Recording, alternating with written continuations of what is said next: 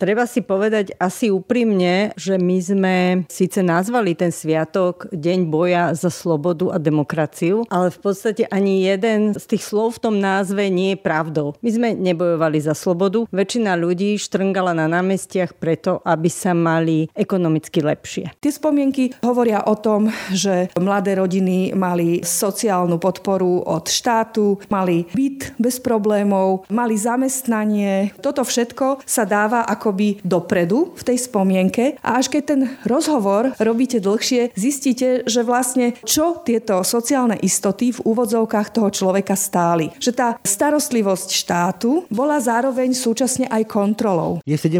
novembra, tak si opäť pripomíname prelomový deň našich moderných dejín. Nežnú či zamatovú revolúciu, ktorá odštartovala práve dnes, 17. novembra 1989.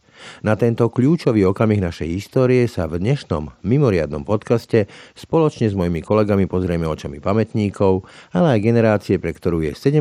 november 89 už iba dátumom z hodín dejepisu. Ja som sa narodila v roku 1992, čiže pre mňa 17. november bol dosť dlhú dobu, prakticky skoro až do maturitného ročníka, veľmi abstraktným pojmom. Prakticky sa nehambím povedať, že som o ňom nevedela takmer vôbec nič. No a na zasvietime fenomén novembra 89 aj z pohľadu sociológie, etnológie, histórie, štB, teológie či politológie. Môžete si tak vypočuť názory a myšlienky teológa Tomáša Halíka, operného speváka Františka Balúna, filozofa, ale aj spolutvorcu seriálu ŠTB Fedora Vlaščáka, sociologičky Zuzany Fialovej, etnologičky Moniky Virzgulovej, lavicového aktivistu odborára Jana Košča, filozofa a právnika Michala Liptáka, no a napokon aj Sandry Svitekovej z kanálu Diepis inak. Pekný deň a pokoj duši vám pri počúvaní dnešného mimoriadného podcastu v mene svojich kolegov praje Brane Dobšinský. Niektoré veci sa u nás doma šepkali. Tí rodičia sa rozprávali a bola tam proste debata zrazu sa stichlo a šepkalo sa. To boli také moje prvé hinty, že asi niečo nie úplne v poriadku tejto našej spoločnosti. 17. novembra 89 sa začal písať príbeh našej slobody. A píše sa dodnes. Je iba na nás, ako bude pokračovať. Sloboda stále nie je samozrejmosť. Jej príbeh tvoríte aj vy. Férová nadácia O2.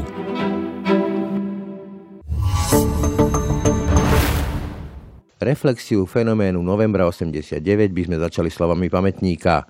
František Balún, operný spevák, po novembri aj umelecký šéf opery Košického štátneho divadla a tiež poslanec Slovenskej národnej rady. Pre odmietavý postoj k požiadavke vzdať sa svojho náboženského presvedčenia bol pred novembrom 89 komunistickým režimom perzekovaný. Po ňom pridáme reflexiu českého teológa a mysliteľa Tomáša Halíka. Pred novembrom 89 tajný katolický kňaz, v civile aj psychoterapeut. Disident pred novembrom o vlastnej cirkvi aj po ňom. Viac už Jaroslav Barborák. Od novembra 89 to už je 33 rokov. 33 rokov taký zvláštny čas, sa hovorí Kristové roky, keď jeden život bol už naplnený a spomína ho celé ľudstvo. Ale my z tejto perspektívy chceme pozrieť na to, čím si prešlo Slovensko a čo zažívali ľudia, ktorí tu žili aj pred tým novembrom 89. Hosťom nášho špeciálneho podcastu Novembro 89 je aj emeritný solista Košického divadla, Košickej opernej scény, niekdajší aj člen prvého ponovembrového parlamentu, František Balum. Pekný deň prajem. Dobrý deň prajem. Veľkú časť svojho života ste prežili aj pred tým 89.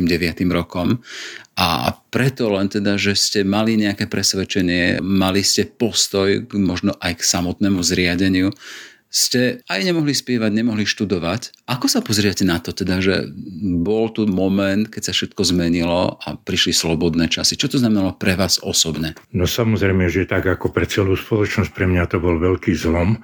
A na jednej strane aj veľká úľava, ale aj dosť sklamania a takého možno rozčarovania, smútku, že Formálne sa síce mnohé veci zmenili, ale v riadení spoločnosti alebo ovládaní spoločnosti vlastne zostali nám bohužiaľ staré kádre.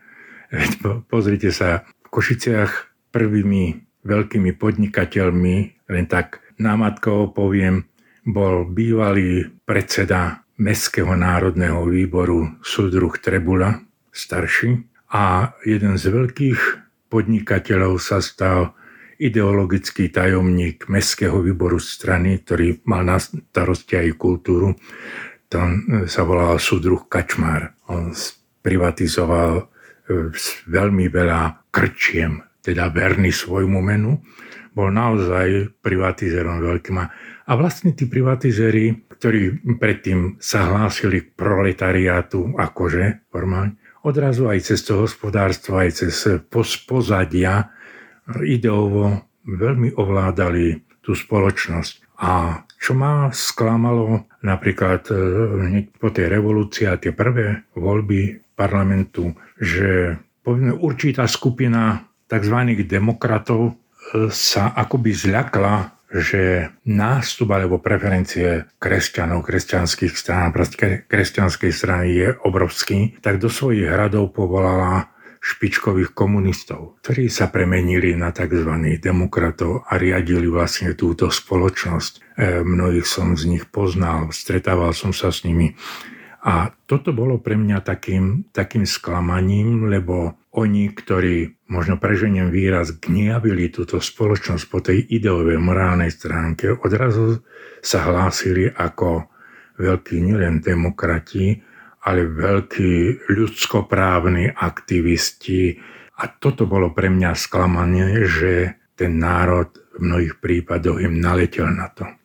A preferoval viac ako tých ľudí, ktorí vlastne pod nimi trpeli a boli šikanovaní. Čiže vám chýbala aj taká tá čiara, hej, alebo to vyrovnanie sa s minulosťou, s časmi pred od novembrom 89, lebo teda vieme, bola to iniciatíva Václava Havla, potom Jana Čarnogórského, teda, že nie sa pomstiť tým, ktorí riadili dovtedy komunistom a dať im možná šancu na reparát? No, e, šancu na reparát e, je možné dávať a je dobre dávať, samozrejme, lebo nikto, nikto z nás nie je taký, aby nerobil v živote chyby.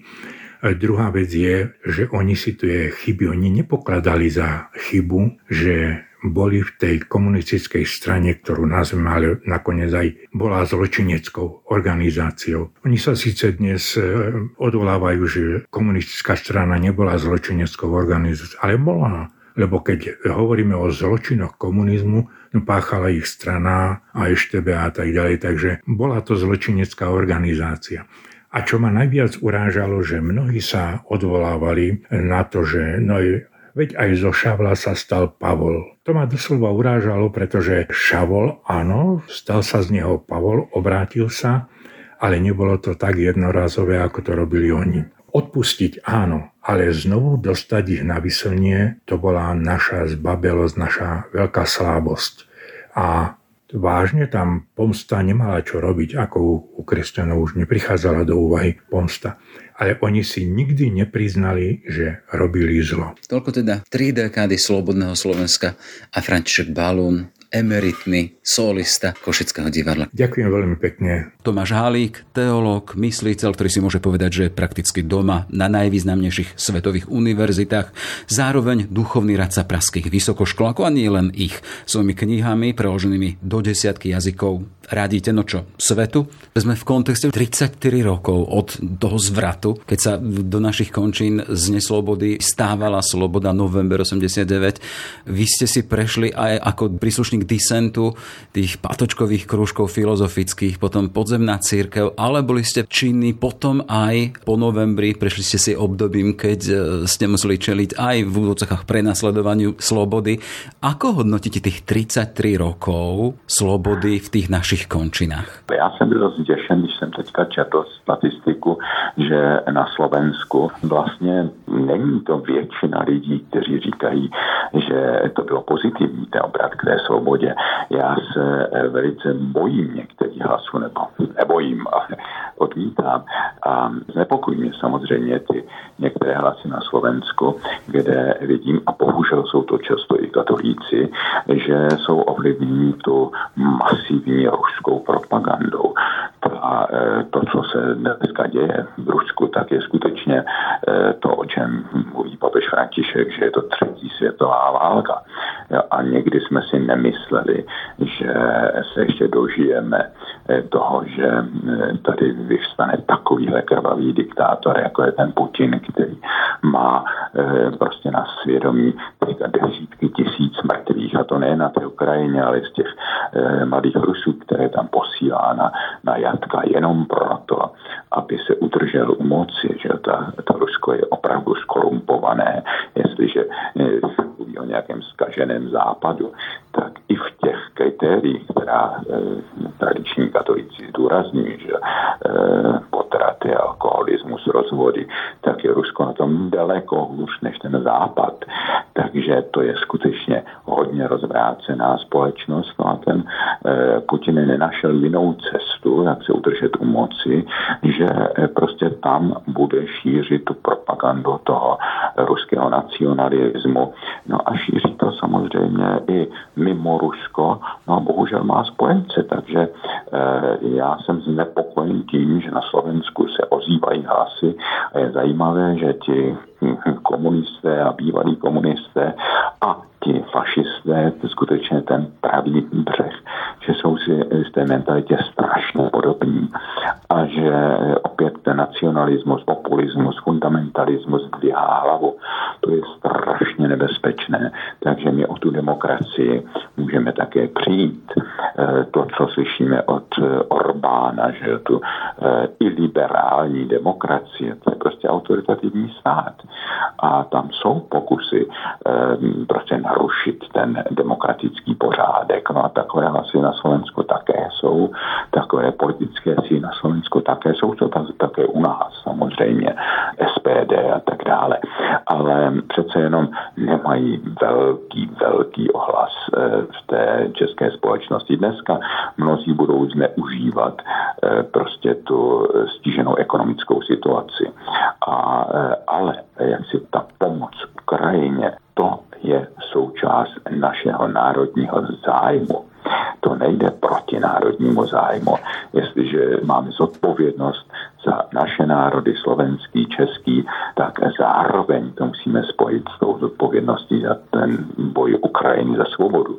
Protože jestli prostě ty Rusové a ten Putin nebude zabržen v té, na té Ukrajině, jestli by Ukrajina nezvítězila, jestli by nedostala dostatečnou podporu z naší strany, no tak eh, ten ruský imperialismus se eh, ten nezadržíme. Takže eh, ten boj na Ukrajině je boj také o svobodu u nás. Takže třeba tu, tu Ukrajinu podporovat, je třeba si trošku utáhnout opasky, no a vzít si příklad prostě z toho, jak když si Churchill že vyzval Brity, je tvrdá situace, nemůžu vám slíbit prostě e, nic jiného než slzy pot a krev, ale musíte být ukáznění, musíte být stateční, musíte na sebe přijmout ta omezení, pak můžeme e, svobodu a demokracii uhájit. No a to platí i dnes e, na Slovensku u nás odkázať dedictvo novembra 89 ako neustála výzva aj pre náš končiny a Tomáš Hálik, teológ a človek mostov, náboženských, spoločenských, ale aj ľudských. Ďakujem a bolo mi cťou. Ja vám ďakujem a moc pozdravujem vaše posluchače. Jednou z kľúčových opôr bývalého totalitného socialistického režimu bola prakticky všemocná tajná štátna polícia, EŠTB. V čom bola jej moc? Ako túto moc využívala? No a napokon, aká bola jej rola, teda rola EŠTB v tých kľúčových dňoch novembra 1989? O tom budem hovoriť s filozofom, publicistom a aj spoluautorom seriálu EŠTB prísne tajné Fedorom Laščakom. Ďakujem za pozvanie. Poďme teraz k tomu kľúčovému zlomu, teda novembru 89. O tom panuje strašne veľa mýtov od Zivčáka študenta Šmída a neviem čo všetko možné, že to bolo narafičené EŠTB, že to bola dohoda bývalého režimu s disidentami Aká teda bola realita z toho, čo vieš ty, keď si sa na to pozrel? Akú rolu hralo EŠTB v udalostiach novembra 89? November 89 je kombinácia revolučného pohybu más a palacového prevratu vo vnútri KŠČ vedeného Marianom Čalfom. Rola EŠTB v 17. novembri je rola, ktorá je spojená s monitorovaním, s kontrolou, so sledovaním toho, čo sa deje, ale určite to nie je rola režisérov alebo ľudí, ktorí lídrujú ten revolučný pohyb más alebo nebodaj lídrujú povedzme ten palacový prevrat. Ja na to zvyknem odpovedať tak, že ak by režisérom novemberových udalostí boli eštebáci, tak to veľmi zle zrežirovali, lebo do dvoch mesiacov boli zrušení a tak ďalej. Čiže tá predstava o tom, že nejakí eštebáci tu ako keby pripravili november je konšpirácia, ktorá je výsledkom spojenia nejakých dvoch, troch bodov, povedzme z toho 17. novembra alebo 18. novembra, ktoré boli objektívne reálne, ale v tej chvíli takých bodov, ako javov, ktoré sa vtedy povedzme v Prahe diali, bolo milión. Ale vy až spätne viete, že ktoré z nich boli ako keby dôležité, tak tá konšpirácia vznikne z toho, že urobíte úsečku medzi povedzme Živčákom, Lorencovou večerou s tým e, Kručkovom šéfom KGB, ktorý vtedy bol na návšteve v Prahe a z toho ako keby konšpirujete a vytvárate to temné pozadie, že za tým niečo bolo, že to ako keby oni režirovali, ale nie je to pravda. Je pravda, že ten Živčak tam bol, bol to agent EŠTB nasadený práve do prostredia toho študentského hnutia. Je pravda, že sa Lorenz s Kručkovom v ten týždeň stretol, bola to dlho plánovaná návšteva, ale to, o čom sa oni bavili, alebo agenda tej návštevy vôbec nesúvisela s týmto a samotný Živčák bol v podstate sám vojak v poli 15 e, tisícovej demonstrácie a predstava, že jeden človek toto všetko spískal je z môjho pohľadu nielen cestná, ale svojím spôsobom aj komická. V každom prípade ja som chodil na tie námestia tu v Bratislave a neviem si predstaviť, kto by dokázal zrežírovať, nedá sa to ani dneska, takto zmanéžovať, aby tie tisícky a tisícky ľudí aj na tú letnú prišli, že to boli 100 tisíce ľudí dobrovoľne. Ako zdrojom tých konšpirácií sú mnohí ľudia, ktorí boli súčasťou mocenského aparátu v tom čase, či komunisti, alebo nejakí vojaci, alebo aj vnútra Ešteben, ktorí tými konšpiráciami ako keby potrebujú legitimizovať tú svoju prehru. Hľadáme vysvetlenie, prečo sme dopadli tak, ako sme dopadli, to znamená zle. A, a, a sníma z nás vinu. A nechceme si pripustiť, že tá spoločnosť, ktorú sme mali totálne pod kontrolou, inak toto je... Práve sa chcem spýtať, že klasická otázka tiež znie, že ako je teda možné, keď e, ten štát bol totalita a tá ešte by bola taká všemocná, že sa im to takto vymklo z rúk. Toto inak celkom dobre sa pýta aj Alois Lorenz tej svojej prvej knihe Ministerstvo strachu, kde sa tak ako zamýšľa na to, presne na toto otázku a hovorí, že na to, aby bola revolúcia, tak potrebujete mať nejaké predpoklady splnené. To znamená nejaká politická opozícia povedzme aj nejaké ozbrojené skupiny, ktoré pôsobia opozične. Nič z toho v Československu nebolo. Tá politická opozícia bola slabá, ozbrojené skupiny alebo nejaký, čo je obrovský rozdiel povedzme oproti tomu Polsku, kde ste mali tie miliónové odbory, odbory a nekonečné demonstrácie a generálne štrajky a tak ďalej. Nič z toho sa na Slovensku nedialo. No tu po 69., kedy bola posledná demonstrácia na prvé výročie okupácie, sa 20 rokov nedialo nič. V 88. roku sa možno tisíc ľudí zhromaždilo vraždilo, ale to je oproti tomu Polsku proste neporovnateľné. Čiže nemali ste opozíciu, nemali ste... Tak ako je možné, že to padlo? Hej, sa zamýšľa ten, ako keby kladie si ten Lorenz tú otázku a trošku medzi riadkami naznačuje presne tento konšpiratívny motív, že asi tam za tým niečo bude.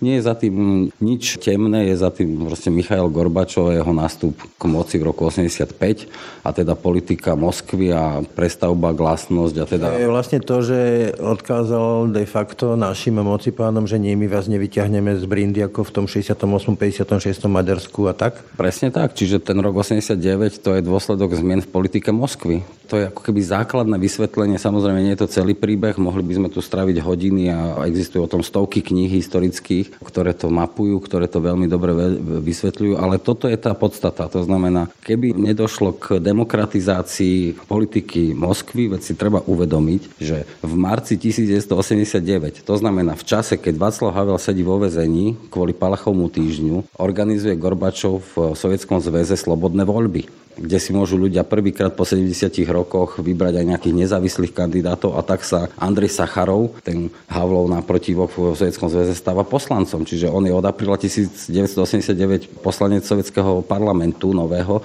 Do toho sú tie rokovania medzi Gorbačovom, Reganom, snahy o odzbrojenie, naozaj taká ako reštart vzťahov so Západom. V júni 1989 podpisuje Gorbačov v Bone s Helmutom Kolom memorandum o tom, že tie sovietské satelity, to znamená tie európske štáty, Československo, Polsko a tak ďalej, Bulharsko, Maďarsko, si môžu zvoliť cestu vlastného osudu. To takto je tam napísané. Čiže bol... tej Brežňovej obmedzenej suverénnej. Áno, tá padla v podstate už v roku 86-87 a teda tá zmena, ešte raz tá sloboda v roku 1989 prichádza jednoznačne z Kremľa. Ak by nebola Gorbačová politika demokratizácie, vlastnosti, zrušenia cenzúry, zmien, reštartu vzťahov so Západom, tak tu máme komunizmus možno... Nevymrú. Ale predsa len jedna otázka. Neboli tam nejaké úvahy, že predsa len by sa použila armáda, prípadne ľudové milície? Boli tam samozrejme úvahy, nielen úvahy, dokonca aj rozhodnutia o povolaní tých ľudových milícií. 17. novembra vznikol teda tá fáma. Tá fáma mobilizovala ľudí na to, aby sa teda začali stretávať na námestiach. Máme sobotu, nedelu. V nedelu prichádza Lorenz na to UV, rozpráva. Oni sa ho pýtajú teda, že ako to je a on im hovorí, že máme to pod kontrolou v zmysle, že teda sledujeme, čo sa deje. Máme tých svojich agentov na tých stretnutiach občanského fóra v tom divadle alebo tu v Umelke v Bratislave. Čiže oni to sledujú a čakajú, čo bude, ale myslím si, že hrubo podcenili v tých prvých hodinách a dňoch tú situáciu pondelok sa trošku zbadajú, zistia, že je zle, lebo naozaj vyhlasujú sa štrajky, štú, vysokoškolskí študenti vyhlasujú štrajk, čiže tá spoločnosť sa začína aktivizovať a tam začínajú tie úvahy. V pondelok, v útorok, v útorok na zasadnutí predsedníctva UVK ešte, kde máme vlastne záznamy, tie sa nezničili, lebo tie záznamy z nedele a v pondelka vlastne neexistujú, čiže v útorok už máme prvý záznam a tam vidíme, že tí hardlinery, tí konzervatívci starí, tam ako keby veľmi sebavedomo hovoria, že toto máme za 2-3 dní, zavoláme armádu, povoláme milicionárov a k tomu aj dôjde. Hej. Miloš Jakeš v útorok večer rozhoduje o povolaní 5000 e,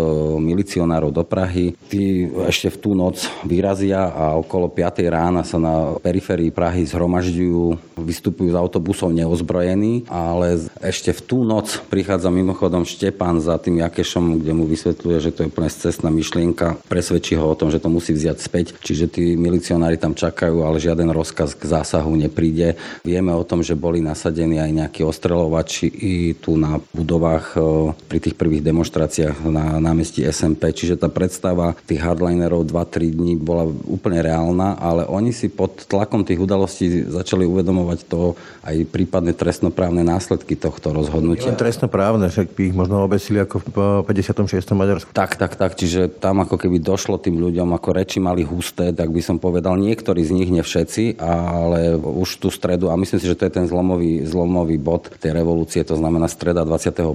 novembra, kedy vlastne odvolajú ten rozkaz a tá predstava o ozbrojenom zásahu proti demonstrantom kompletne pada a to aj v súvislosti s reakciou niektorých sovietských generálov, ktorí boli prítomní v Československu, za ktorými niektorí tí disidenti ako došli zisťovať, ako to je. A aj podľa svedectva Michaela Kocába vieme, že tam bola aj jednoznačný prísľub zo strany tých sovietských e, vojakov, generálov, že k žiadnemu, že k žiadnemu ozbrojenému zásahu nedôjde, naopak Jednoducho táto predstava chvíľu bola v hre, ale ona vlastne len hovorí o tom, ako odtrhnutý od reality politickej a spoločenskej tí predstaviteľia, komuni- najvyšší predstaviteľia komunistickí v tom čase boli.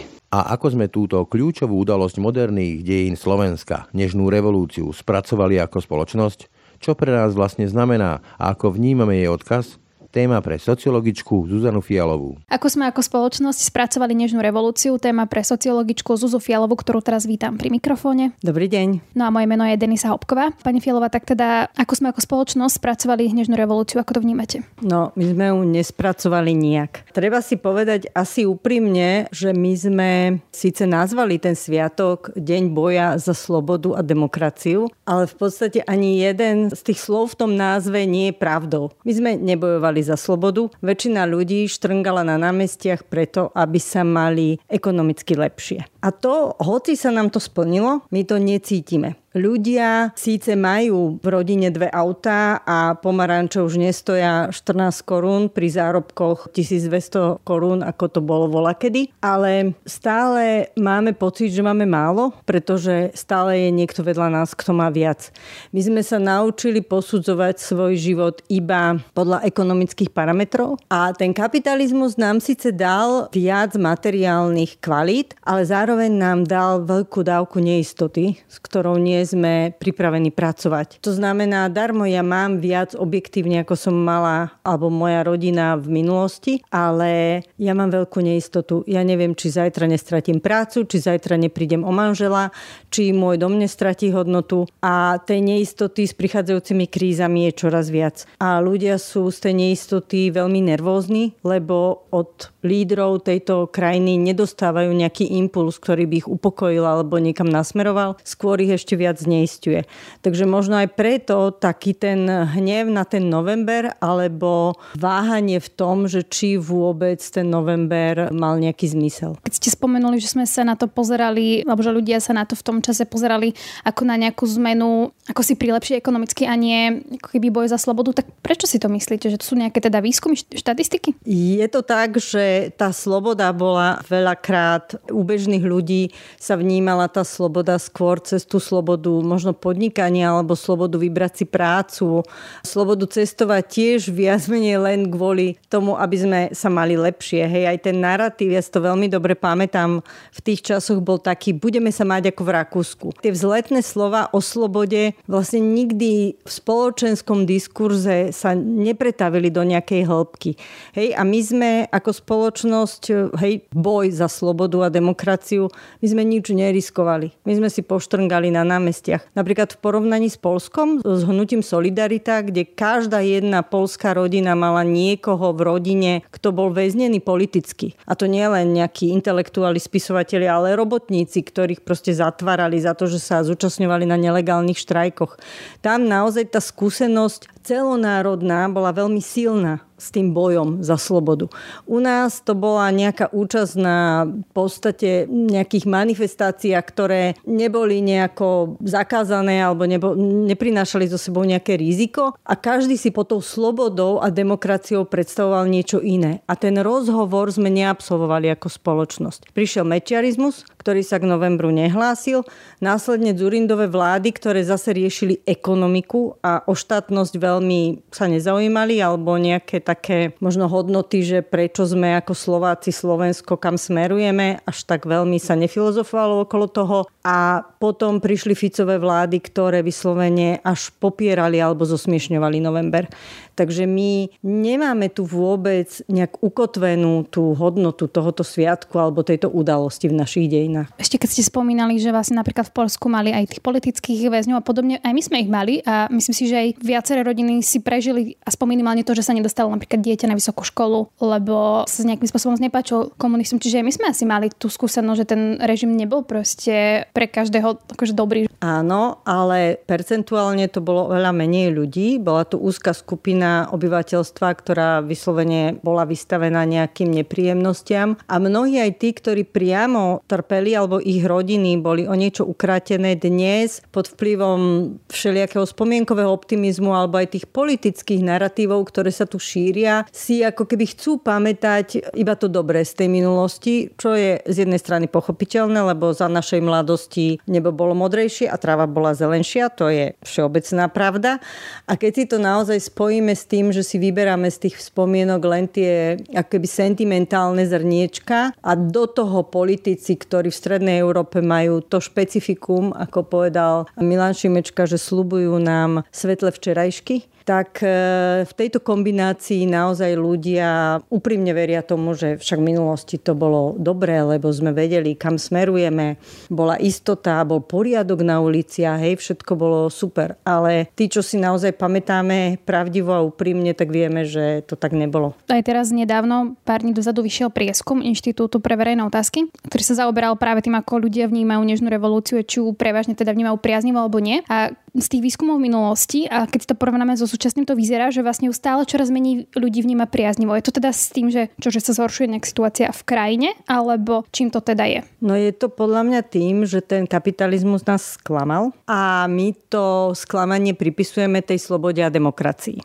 Nerozumieme tomu, čo je sloboda a demokracia napríklad? Nie, že to nerozumieme, ale neodlišujeme tie dve veci. Neodlišujeme ekonomický systém, v ktorom žijeme a zároveň tie ako keby benefity tej slobody a demokracie, z ktorých čerpáme každý deň, každý jeden človek. Nevieme si ich spojiť naozaj s tým novembrom to, že sa dnes môžeme takto rozprávať a ja nemusím sa báť, že po vás to niekto skontroluje a že mi prídu klopať na dvere nejakí páni v čiernom a nebudú zastrašovať moje deti alebo nezoberú mňa na výsluch, ako sa to deje v súčasnom Rusku napríklad, to si ľudia neuvedomujú, že to je nejaký benefit, že je to nejaké plus.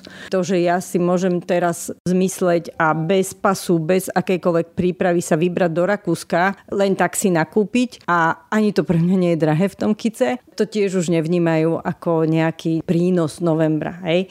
Tak ako nevnímajú prínos Európskej únie, lebo to berieme ako samozrejmosť. Na tie dobré veci sa ľahko zvyká. Ale tie neistoty prináša práve kapitalizmus a prináša ich aj e, ten nával kríz, ktoré zažívame. Hej? Najprv COVID, potom e, vojna na Ukrajine a prebiehajúca klimatická kríza, ktorá ešte len jej dôsledky budeme pociťovať. Je to veľký strach, veľká neistota istota a je to pochopiteľné. Na tých ľudí sa netreba hnevať alebo netreba to odsudzovať. Tá zmetenosť je oprávnená a je to aj chyba tej politickej reprezentácie, že tú zmetenosť využíva na vyhrávanie krátkodobých politických bodov a nejakým spôsobom sa nesnaží tú krajinu viesť z tých kríz zmysluplným spôsobom. Takže to je chyba čo politikov, že v tom nevzdelávajú alebo aj v školách, že sa o tom nehovorí, že veď sme porazili komunizmus, prinieslo nám to veľa akože plusov aj, čiže tam je tá chyba. Otázne je, že koho sme porazili. Toto je veľká téma a nezmestí sa do desiatich minút. Chyba je to samozrejme aj politikov, ale aj možno vzdelanej vrstve spoločnosti, ale aj všetkých, kdokoľvek sa dá nazvať v dnešnej dobe influencerom, lídrom, akokoľvek to pomenujeme, človekom, ktorý vie ovplyvňovať iných alebo koho iní ľudia počúvajú. To znamená, úprimne si pamätať a spomenúť si na to, ako sme sa mali, čo sme riešili, ako vlastne ten komunizmus deformoval vzťahy medziludské, ako sa ľudia podozrievali, ako ste nemohli povedať politický vtip, nie že v autobuse, ale pomaly ani v rodinnom kruhu, lebo ste sa báli, čo z toho je. Hej. Môj otec vstúpil do strany v 88. roku len kvôli tomu, aby ja som mohla študovať na strednej škole. Ja som mala samé jednotky. Napriek tomu sa bál, že ma nezoberú na strednú školu, keď nebude členom komunistickej strany. Proste to boli veci, ktoré v každej rodine boli. Ale my sme ich vytesnili, lebo proste nechceme spomínať na to zlé a stiažujeme sa ako keby na tú súčasnosť. A áno, tá súčasnosť je náročná, je inak náročná, ako bol ten komunizmus komunizmus, ale tým, že nemáme ten príbeh, tak vlastne nemáme tú históriu, my sme o ňu prišli. Ale ten príbeh si predstavujete ako, že by mal teda vyzerať? Lebo pre niekoho môže byť príbeh, to, že sme porazili komunizmus. Môže to byť ten príbeh, ale mal by sa dostať do kníh, do učebníc, mal by sa dostať do filmov, do rozprávok, do proste toho, čo si spájame s daným sviatkom. A teraz, keď si zoberiete, hej, ke, zase keď to porovnám s tým SNP, tak e, tie oslavy sú v rôznych dedinkách po Slovensku. Každé mestečko má nejakého svojho hrdinu alebo nejaké niečo, čo si vie s tým dátumom spojiť Kdežto ten november možno, že má zo pár hrdinov v Bratislave alebo vo veľkých mestách, ale nie je nejako zakorenený v tom, že my tu nejako ako celý národ sme nejakým spôsobom prispeli k tomu, aby ten režim sa ukončil a dôstojným spôsobom sme začali nejakú novú kapitolu. Ale ono je tam veľa takých zradných miest, lebo by sme sa mali rozprávať aj o vzniku republiky, o slovenskej štátnosti a to je tiež veľmi ťažká téma, lebo tu tiež nám chýba príbeh. Ďakujem pekne, toľko sociologička Zúza Fialová. Ďakujem veľmi pekne. Aké spomienky na dobu totality si vlastne dnes my sami pestujeme? A aké vzorce správania sa počas normalizácie si prenášame až do dnes? Priblíži nám to etnologička Monika Vrzgulová z Ústavu etnológie a sociálnej antropológie SAV spolu s kolegyňou Denisou Žilovou. Pri mikrofóne vítam etnologičku Moniku Vrzgulovú, ktorá nám priblíži, ako ľudia spomínajú na socializmus. Dobrý deň. Dobrý deň, prajem. Túto otázku sme si kládli aj v našom nedávnom výskumnom projekte, ktorý sa zameral presne na to, že aké obrazy, akým spôsobom ľudia hovoria o období komunistického režimu, ľudovo povedané období socializmu. Na Ústave etnológie a sociálnej antropológie sme robili tento projekt, volal sa Súčasné obrazy socializmu. Je vždy dôležité, keď máme dáta, pozrieť sa na to, že o akom období vlastne môžu tí ľudia reálne hovoriť, ktoré zažili. Takže tie naše dáta sú postavené zväčša na spomienkach ľudí, ktorí boli dospelí v období 70. 80. rokov, možno koncom 60. To znamená, zjednodušene povedané, v období tzv. normalizácie. Ten komunistický režim mal tiež nejaké etapy. Každá sa niečím vyznačovala. 50. roky, kedy vlastne režim sa utvrdzoval, 60. uvoľnenie, potom okupácia a potom vlastne normalizácia, ktorá zdanlivo vyzerala, že ide sa do nejakých dobrých časov a vlastne toto rezonuje aj v tých spomienkach. V tom zmysle, že keď ľudia spomínajú na svoj život v tom čase, tak spomínajú jednak na obdobie, kedy boli mladší, kedy treba začínali svoju kariéru, kedy si zakladali rodinu a toto všetko interpretujú a snažia sa interpretovať, lebo je to logické, ako úspešný príbeh svojho života. Ak to len neboli ľudia, ktorí boli tým režimom výrazne prenasledovaní. Boli takí a... Ale my skôr o tých bežných ano, takých. Boli takí, ale tú najväčšiu skupinu tvoria vlastne ľudia, ktorí nejakým spôsobom žili v úvodzovkách bez problémov alebo bez nejakých výrazných tlakov zo strany režimu a jeho orgánov. Hej? No a to presne sa potom odzrkadluje v tých spomienkach. Tie spomienky hovoria o tom, že mladé rodiny mali sociálnu podporu od štátu, mali mladomanželské pôžičky, mali byt bez problémov, ktorý ich finančne nezaťažil na celý život nejakou hypotékou, mali zamestnanie. Toto všetko sa dáva akoby dopredu v tej spomienke a až keď ten rozhovor, hĺbkový rozhovor, robíte dlhšie, zistíte, že vlastne čo tieto sociálne istoty v úvodzovkách toho človeka stáli. Že tá starostlivosť štátu na jednej strane bola zároveň súčasne aj kontrolou. Hej? Že ten človek bol vlastne sústavne pod kontrolou toho režimu. Či to bolo dieťa od mater materskej školy, cez školský systém, ale aj v práci. Ten režim mal svoje páky, mal svoje inštitúcie, ktoré vchádzali do bežného života toho človeka a ten si vlastne na to tak zvykol, že to bral ako normálne a samozrejme. Len ľudia, ktorí boli citlivejší alebo veľmi hodnotovo vyhranení, alebo pojem sloboda pre nich bol veľmi významný v hodnotovom rebríčku, tak tí hovoria o tom, že nemali slobodný prístup k informáciám, nemohli robiť presne to, čo chceli, že jednoducho ten režim ich nejakým spôsobom kontroloval a niekde ich nejakým spôsobom sa snažil v úvodzovkách upratať a mať. Ale ten e, bežný človek, predpokladám, jemu išlo o to, aby nejakým spôsobom prežil, aby nejakým spôsobom vychoval tie deti, rodinu a možno až tak veľmi neriešil nejakú slobodu informácií alebo čo sa vysiela v televízii a mm. či je to propaganda alebo či je to pravda. Myslím si, že neriešil to každodenne, hej, na nejakej každodennej báze. Možno v zmysle, alebo teda v čase, keď sa stala nejaká vyhranená situácia, kde narazil, povedzme, na ten mantinel, ktorý mu ten režim nalinajkoval, tak vtedy si možno uvedomil, že aha, tu končí moja sloboda, alebo tu končí to, čo som si ja myslel, že môžem sa zrealizovať. Či je to v práci, alebo niekto chcel cestovať, hej. Uvedomujem si, že väčšine ľudí sociálne istoty a to, že môžu viesť v úvodzovkách kľudný život, že majú vlastne ten život akoby nalinajkovaný, že ho majú predvídateľný. Za socializmu bolo veľmi predvídateľné, že aká bude asi postupnosť v tom životnom príbehu toho človeka. Ak nejakým spôsobom nedráždil ten režim, tak si mohol tie sociálne istoty užívať a vlastne mohol prežiť v úvodzovkách celkom spokojný život. Hej? Spokojný v zmysle tom, že vychovával deti, mal svoj byt alebo mal podnikový byt, chodil na zájazdy ROH, revolučného odborového hnutia, alebo iné organizované výlety. Ten štát sa o ňoho postaral. A potom si treba uvedomiť, že to, ako človek spomína na minulosť, tak to ovplyvňuje, alebo tá spomienka je ovplyvnená aj jeho súčasnou situáciou. To znamená, keď jemu sa výrazne zhoršili životné podmienky, ako sa mnohým ľuďom na Slovensku zhoršili, máme regióny, kde je takmer 20% na nezamestnanosť súvisle 10 ročia, napríklad Rímavská sobota, Veľký Krtíš, alebo proste tieto zóny, kde prišiel o podnikový byt, kde prišiel o prácu a nevie si ju zohnať dlhodobo, lebo tie podniky tam prestali existovať, tak je jasné, jasné, že on keď spomína, alebo ona keď spomína na to obdobie socializmu, tak jednoducho ho hodnotí z tohto pohľadu tých sociálnych istôt dôležitých pre život pozitívne. Hej? Povedzme si ešte možno, aké sú spoločné znaky tých spomienok tých ľudí, s ktorými ste robili rozhovory. Keď sa rozprávame o období normalizácie, tak e, časť tých spomienok sa venuje ešte previerkám po 68.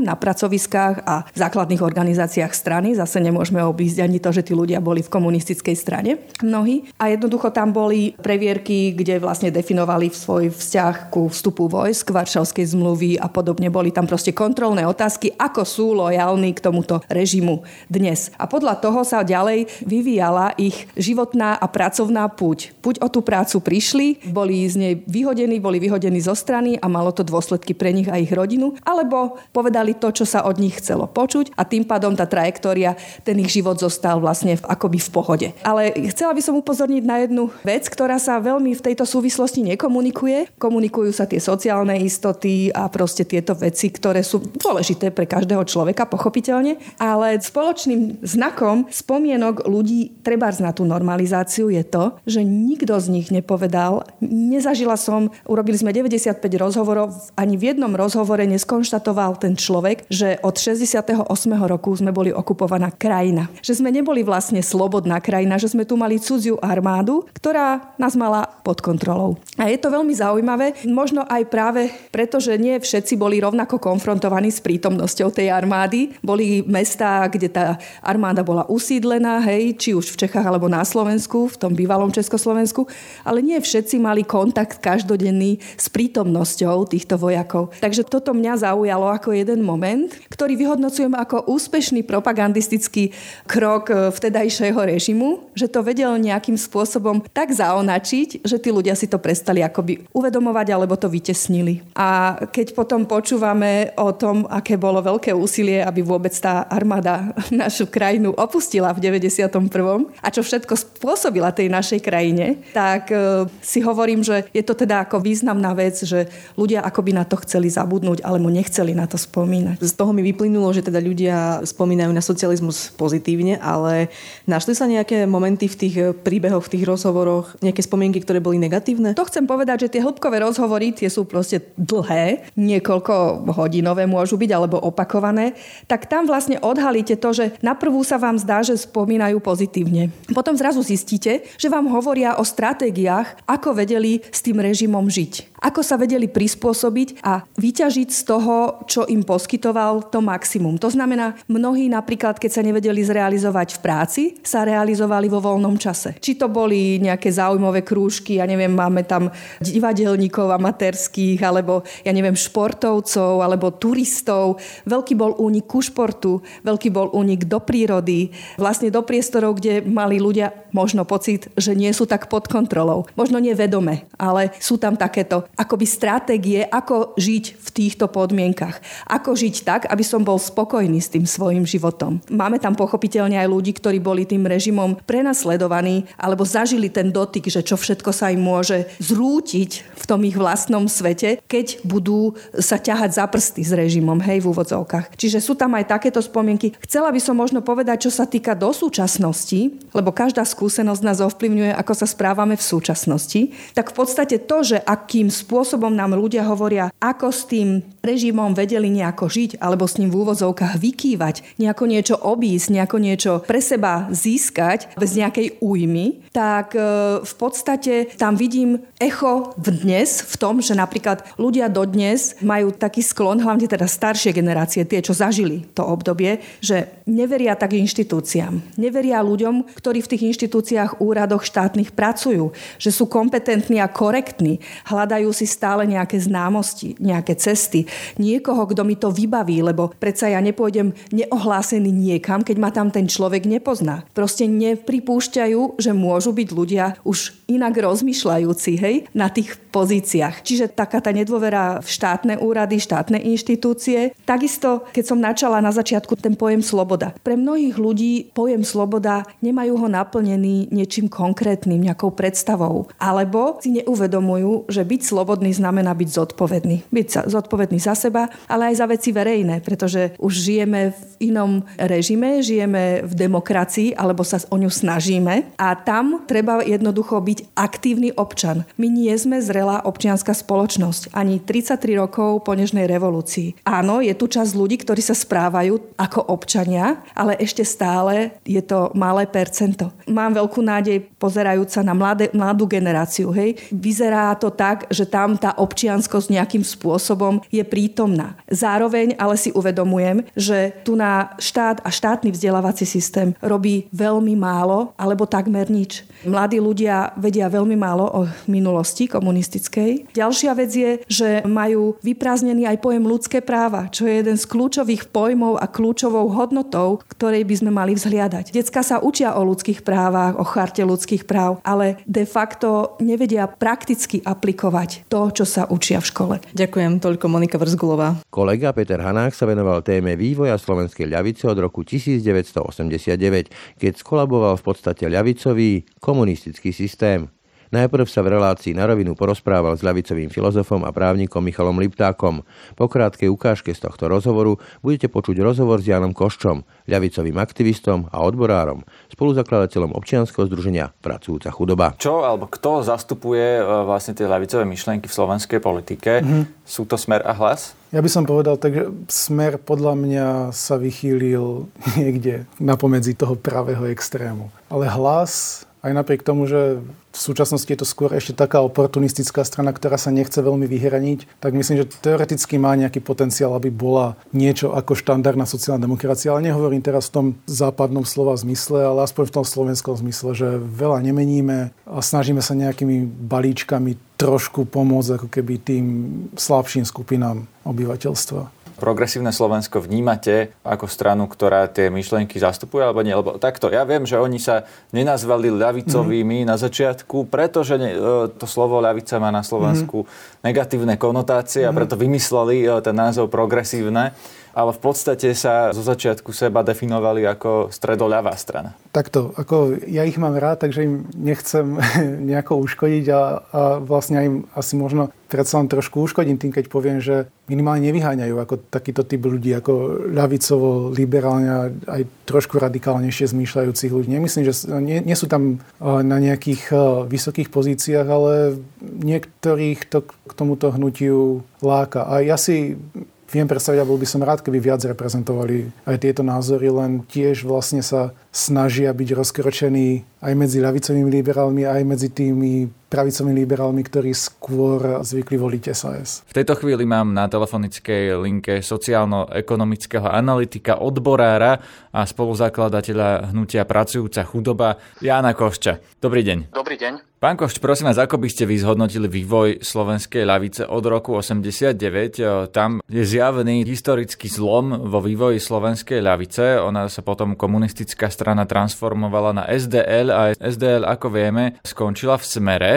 Ja som mal v štúdiu minulý týždeň pána Liptáka, filozofa, ktorý hovorí, že smer vlastne skončil ako takmer na hranici extrémnej pravice, takže to už nie je ľavica. Súhlasíte s tým? No, myslím si, že v tomto bode určite s, s pánom Liptákom môžem súhlasiť, pretože naozaj tie posledné vyhlásenia, kedy sa predstavitelia, niektorí predstavitelia strany Smer doslova vyhraňujú voči rôznym menšinám, a to nielen k LGBTI, ale aj k národnostným menšinám, kde rozprávajú vydávajú všelijaké nezmysly o tom, že ako chudobní vyciciavajú tento štát a tak ďalej, tak e, samozrejme toto nie je retorika ľavice. No prepačte, ale, ale toto robili pravice. už dávno, nie? Smer predsa mal takúto latentne protiromskú retoriku už dávno, takže to nie je žiadna zmena. No áno, to je pravda, pretože táto retorika je tu už s nami dlhšie, ale čím ďalej, tým viac sa prejavuje a čím ďalej, tým menej sa prejavujú tie akože ľavicové myšlienky, ktoré presadzovali.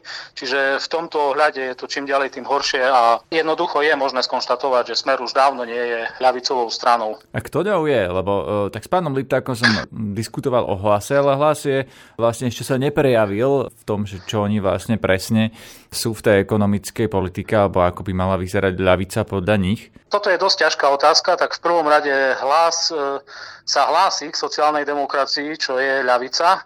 Na druhú stranu nevieme o tom, alebo teda nepoznáme žiaden program, nepoznáme žiadne programové ciele, takže môžeme sa tu o tom dohadovať, či je alebo nie je to ľavica. Pokiaľ e, nebudeme mať nejaké hmatateľné programové ciele, tak e, nemôžeme to ani potvrdiť, ani vyvrátiť. No a čo sa týka toho, že či tu máme nejaké iné politické strany, tak samozrejme sú tu nejaké marginálne socialisti a solidarita, ktorí v podstate nejakým spôsobom nezasahujú do slovenskej politiky takým spôsobom, že by boli známi. Keď to zhrniem, tak dá sa povedať, že na Slovensku momentálne ľavicu nemáme a je to problém, pretože tá ľavica nejakým spôsobom od roku 1989 prešla nejak do formy v podstate marginalizácie, kedy jednoducho vymizla. Čím to je? Prečo je to tak? Chýbajú podľa vás ľavicoví voliči? Ja si nemyslím, že chýbajú ľavicoví voliči, skôr si myslím, že je to chyba tých ľavicových strán aj politikov, ktorí jednoducho nejakým spôsobom poprvé reflektovali na to, že minulý režim bol spájaný s ľavicou čo podľa mňa nie je celkom tak, pretože ten minulý režim bol hlavne o diktatúre a nejakým spôsobom popretí demokracie a ľavica by mala v prvom rade stať za demokraciou, čiže to nebola demokratická strana a neboli to ani demokratické postupy. Čiže momentálne ľavica alebo za tie minulé 10 ročia doplácala na to, že keď niekto povedal, že je ľavičiar, tak bol okamžite označený za komunistu a politika ľavice okamžite bola označená za to, že čo vedie ku gulagom, čo tiež z môjho pohľadu nie je pravda a jednoducho takto politici nejakým spôsobom akceptovali takéto nazeranie a snažili sa vyhľadávať také politiky, ktoré by nejakým spôsobom ich existenciu akceptovali, ale zároveň, aby aj oni sa nejak prispôsobili tej neoliberálnej politike, ktorú sme tu po 90. roku nejakým spôsobom prebrali a v podstate týmto si keby podpilili sami koná pod sebou. Pán Košč, čo môže ponúknuť e, moderná európska ľavica, možno slovenskému voličovi, na čo by sa taká strana, akú si vy predstavujete ako ľavicový aktivista, odborár, na čo by sa mala zamerať, čo by mala hovoriť vo verejnej diskusii slovenskému voličovi? No v prvom rade by sa mali vrátiť v podstate ku koreňom a mali by sa znova začať zaujímať o tých najslabších, o bežných pracujúcich, o chudobných ľudí, o jednoducho o rôzne menšiny, ktoré sú nejakým spôsobom utlačané. Čo je to vlastne ten kapitalizmus a čo nám prináša, lebo v podstate okrem toho, že sú aj rôzne pozitíva s tým kapitalizmom spojené, tak máme tu aj veľa negatív a napríklad aj e, ten ekologický dlh, ktorý si vytvárame a v podstate ničíme život na planete, takže nejakým spôsobom by sme sa k tomu mali postaviť. Jeden názor je, že ľavica by mala nejakým spôsobom korigovať kapitalizmus, druhá strana, že ľavica by mala kapitalizmus zničiť. Ja osobne si myslím, že ten kapitalizmus ako taký, ako systém hospodársky alebo ekonomický by mal byť prekonaný a práve ľavica by mala mala hľadať tieto cesty na prekonanie tohto Áno, pán Koš, tomuto rozumiem, ale rovno sa vás opýtam ako, lebo táto debata vždy skončí v takej slepej uličke, že keď sa opýtam, čo je lepšie, ako ten, vy to nazývate kapitalizmus, ale v podstate sú tu debaty aj o sociálnom štáte, alebo to minimálne smer ponúkal. Nie sme úplný kapitalizmus ako v 19. storočí, ale sme nejaká zmiešaná sociálno-trhová ekonomika. Tak čo je lepšie ako tento model? No, to je dobrá otázka, pretože momentálne nemáme žiaden iný model, ktorý by fungoval. No a nie je to práve problém, že ľavica no. to nehovorí, že vy síce tvrdíte, že mali by sme niečím kapitalizmus nahradiť, ale nepoviete čím? No to nie je moja úloha samozrejme, ale ja s vami súhlasím v tomto. Len problém je ten, že napríklad e, počas feudalizmu tiež nebol žiaden iný model a nakoniec sme ten feudalizmus prekonali. Takisto v minulosti mnohé iné modely boli, ktoré nemali alternatívu a dnes sa ukazujú, že aj demokracia je možná. Hej. Čiže ja si myslím, že je možný a je možné prekonať ten e, súčasný kapitalizmus a to tým, že budeme hľadať tie alternatívy a zmeny súčasného ekonomického systému. Musí to ísť aj cez demokratizáciu spoločnosti, vrátane ekonomickej demokracie, pretože ekonomická demokracia má nie, už v nejakých formách v západnej Európe, v severnej Európe. U nás, keď niekto povie, že chce zaviesť nejaké také princípy, ako sú napríklad v Rakúsku, čo sa týka kolektívnych zmluv vyššieho stupňa, tak okamžite na Slovensku sa povie, že chceme zavádať socializmus a komunizmus a gulagy. A pritom v Rakúsku, v Nemecku, v Škandinávii sú tieto postupy úplne bežné, čiže už nejaké náznaky toho, ako a kam sa pohnúť máme a jednoducho tá ľavica aj na Slovensku by sa mala držať tejto cesty a ukazovať tie pozitíva, ktoré už niekde inde fungujú. No a tému Nežnej revolúcie uzavrieme pohľadom generácie, ktorá v čase týchto udalostí ešte nebola ani len na svete. A pojem Zamatová revolúcia je tak pre nich len učivom z hodín dejepisu či spomienkami ich rodičov a prarodičov. Sandra Sviteková, zakladateľka YouTube kanálu Diepis Inak. V štúdiu vítam Sandru Svitekovú, zakladateľku YouTube kanálu Diepis Inak. Ahoj. Ahoj, ďakujem. A moje meno je Adam Oleš. Začal by som tým, ako vnímaš 17. november ty, keďže patríš rovnako ako aj jakú generácii, ktorá to nezažila a nemá tú osobnú skúsenosť. Áno, presne tak. Ja som sa narodila v roku 1992, čiže pre mňa 17. november bol dosť dlhú dobu, prakticky skoro až do maturitného ročníka, veľmi abstraktným pojmom. Prakticky sa nehambím povedať, že som o ňom nevedela takmer vôbec nič. Prvýkrát som sa s touto témou stretla na dejepisnom seminári, ktorý ma mal naučiť viac vecí na maturitu z dejepisu ale na normálnej hodine som sa k tomu do naozaj tých 17 rokov nedostala a jediné informácie, ktoré som mala, boli od mojich rodičov. Najmä teda od môjho tatina a od mojej mamy, že čo vtedy teda robili ten deň a ako som sa dozvedala viac informácií, tak postupne sa vo mne formoval aj ten pohľad na 17. november. Najviac som sa teda dozvedela počas štúdia na vysokej škole a potom individuálne aj sama. A vôbec sa nehambím povedať, že najviac som sa asi dozvedela za posledné roky. Či už z médií, z kníh, alebo aj z rôznych popularizačných prúdov, či už dokumentov a tak ďalej. A môj pohľad na 17. november je taký, že je to naozaj veľmi významný historický milník. Je to udalosť, ktorá je z môjho pohľadu neustále otvorená, pretože hlavnou myšlienkou je sloboda a sloboda je tá najdôležitejšia hodnota akejkoľvek spoločnosti a je potrebné si uvedomiť, že to nie je hodnota, ktorú raz dosiahneš a potom už o ňu netreba bojovať, že už si v nejakom tom cieli alebo už si na nejakom happy ende. Že jednoducho je to niečo, o čo sa neustále treba snažiť usilovať, brániť to a byť teda zodpovedný. Chápe mladá generácia dôležitosť 17. novembra, alebo aj ty vnímaš, že ten záujem upadá a pre čas mladých je to len dátum, kedy majú voľný deň? Ja si osobne myslím, ak mladú generáciu berieme, že do 18-20 rokov, tak tiež si osobne myslím, že či už kvôli výučbe, kvôli osnovám, tým, že diepis sa naozaj, to je taký špecifický predmet kvôli tomu, že tam neustále jednoducho pribúda nejaký tematický celok. To nie je ako matematika niečo uzavreté, čo jednoducho učíš roky, nehovorím, že rovnako, ale skoro rovnako tie isté témy, ale tým, že my sa posúvame v čase, tak pribúda stále viac a viac tematických celkov do toho dejepisu. A potom je problém to naozaj eh, stihnúť vzhľadom na tú časovú dotáciu, ktorú učiteľ má behom týždňa. Tým pádom pri tejto téme napríklad si veľmi dôležité je uvedomiť, že od vzniku samostatnej Slovenskej republiky od 93. do dnes už uplynulo povedzme viac rokov, než bola vlastne prvá Československá republika. O prvej Československej republike sa učí pomerne dosť, aj keď netvrdím, že to je dostatočné, ale obávam sa, že mladí ľudia nemajú dostatok informácií a znovu opakujem, že trúfnem si povedať, že možno žiadne o 17. novembri 1989 primárne z tohto dôvodu, že v škole sa to jednoducho buď nestihne, alebo keď sa to stihne, tak je to väčšinou taká veľmi suchá faktografia, nič nehovoriaca a neprepája sa to podľa mňa so súčasnosťou a ďalšia vec je aj to, že uh, ja sa to snažím neustále pripomínať, že medzi rokom 1989 a súčasnosťou sa stalo strašne veľa ďalších formatívnych historických milníkov, či už napríklad 98.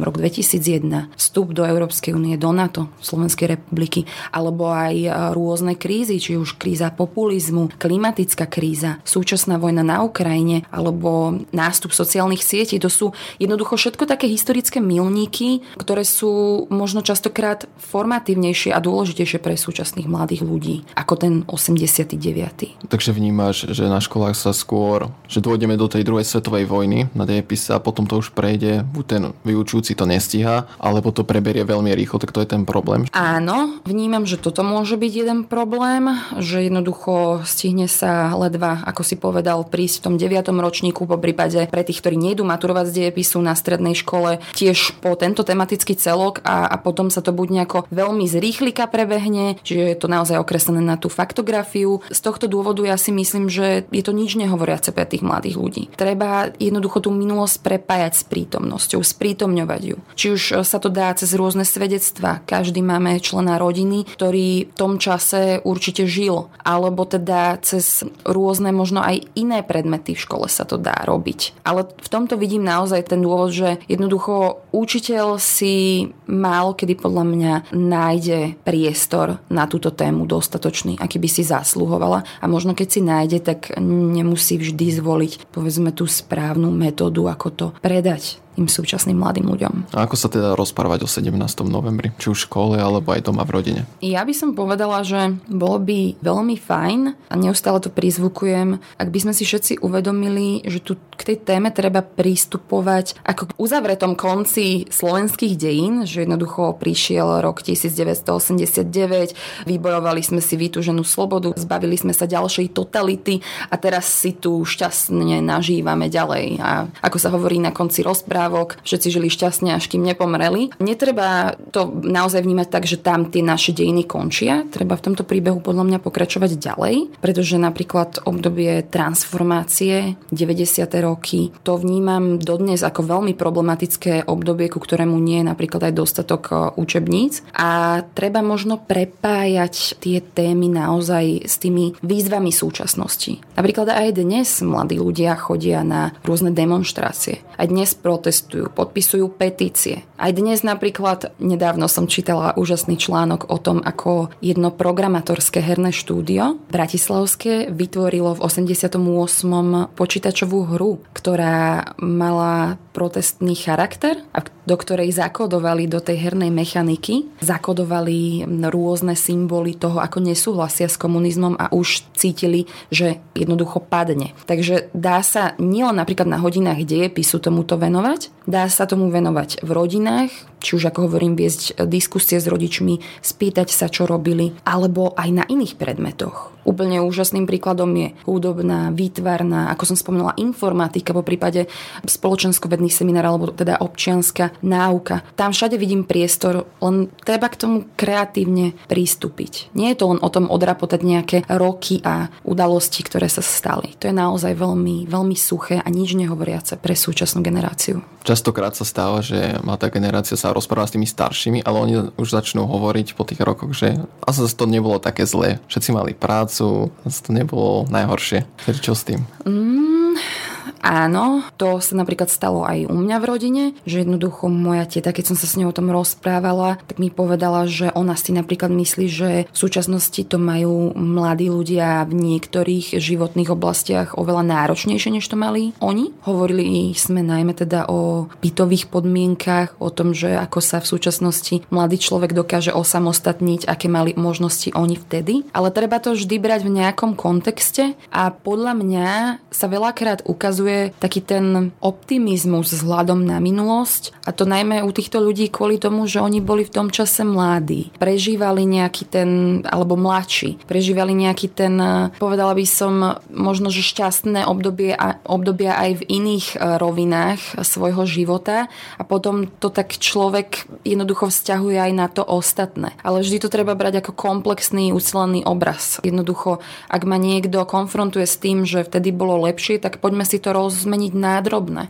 Poďme sa pozrieť áno, na tú ekonomickú situáciu, poďme sa pozrieť na oblasť e, slobody slova, po prípade aj potraviny a takéto veci. A potom si to ten mladý človek môže sám za seba vyhodnotiť. A treba naozaj siahnuť po takých tých odbornejších článkoch v tomto prípade. A ja mnoho vecí, ktoré som si myslela, že, že možno, že mali ľahšie v tej dobe, alebo že fungovali lepšie, tak keď som videla odborné napríklad analýzy od ekonómov, ktorí sa tomuto venujú, tak som zistila, že ako to bola naozaj len taká moja dojmológia. Berieme slobodu až príliš ako samozrejmosť? Uvedomila som si to aj na samej sebe, že áno, keď bol COVID, moja rodina býva v Rakúsku, ja som v tom čase tiež bývala v Rakúsku a prechádzať cez hranice, ako medzi slovenskou a rakúskou hranicou mi prišlo také, že vždy, že však ja idem domov. Ja idem domov aj na jednu stranu, aj na druhú stranu.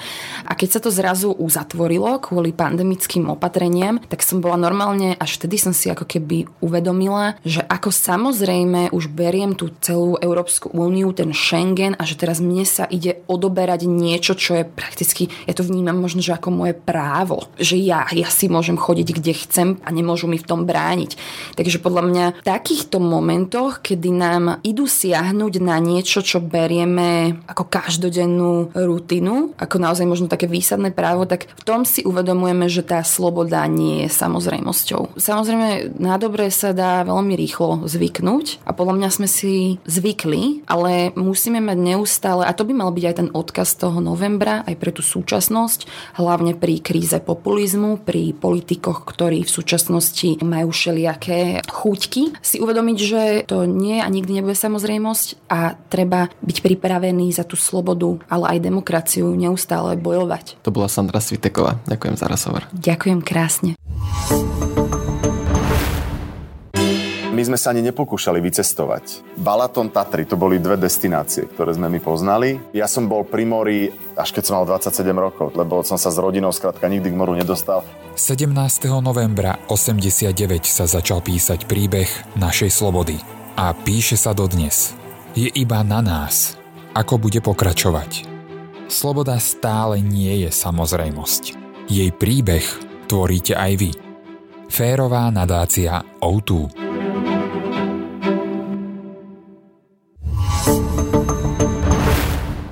Tak a to už je z dnešného mimoriadného podcastu venovaného fenoménu novembra 89 a tomu, čo pre nás tento kľúčový bod slovenských dejín vlastne znamená a ako ho ako spoločnosť reflektujeme po 33 rokoch už naozaj všetko. Za pozornosť a priazeň ďakujú Jaroslav Barborák, Denisa Hopková, Denisa Žilová, Peter Hanák a Adam Oleš. Od mikrofónu pekný deň a pokoj v duši praje, Braň Obšinský.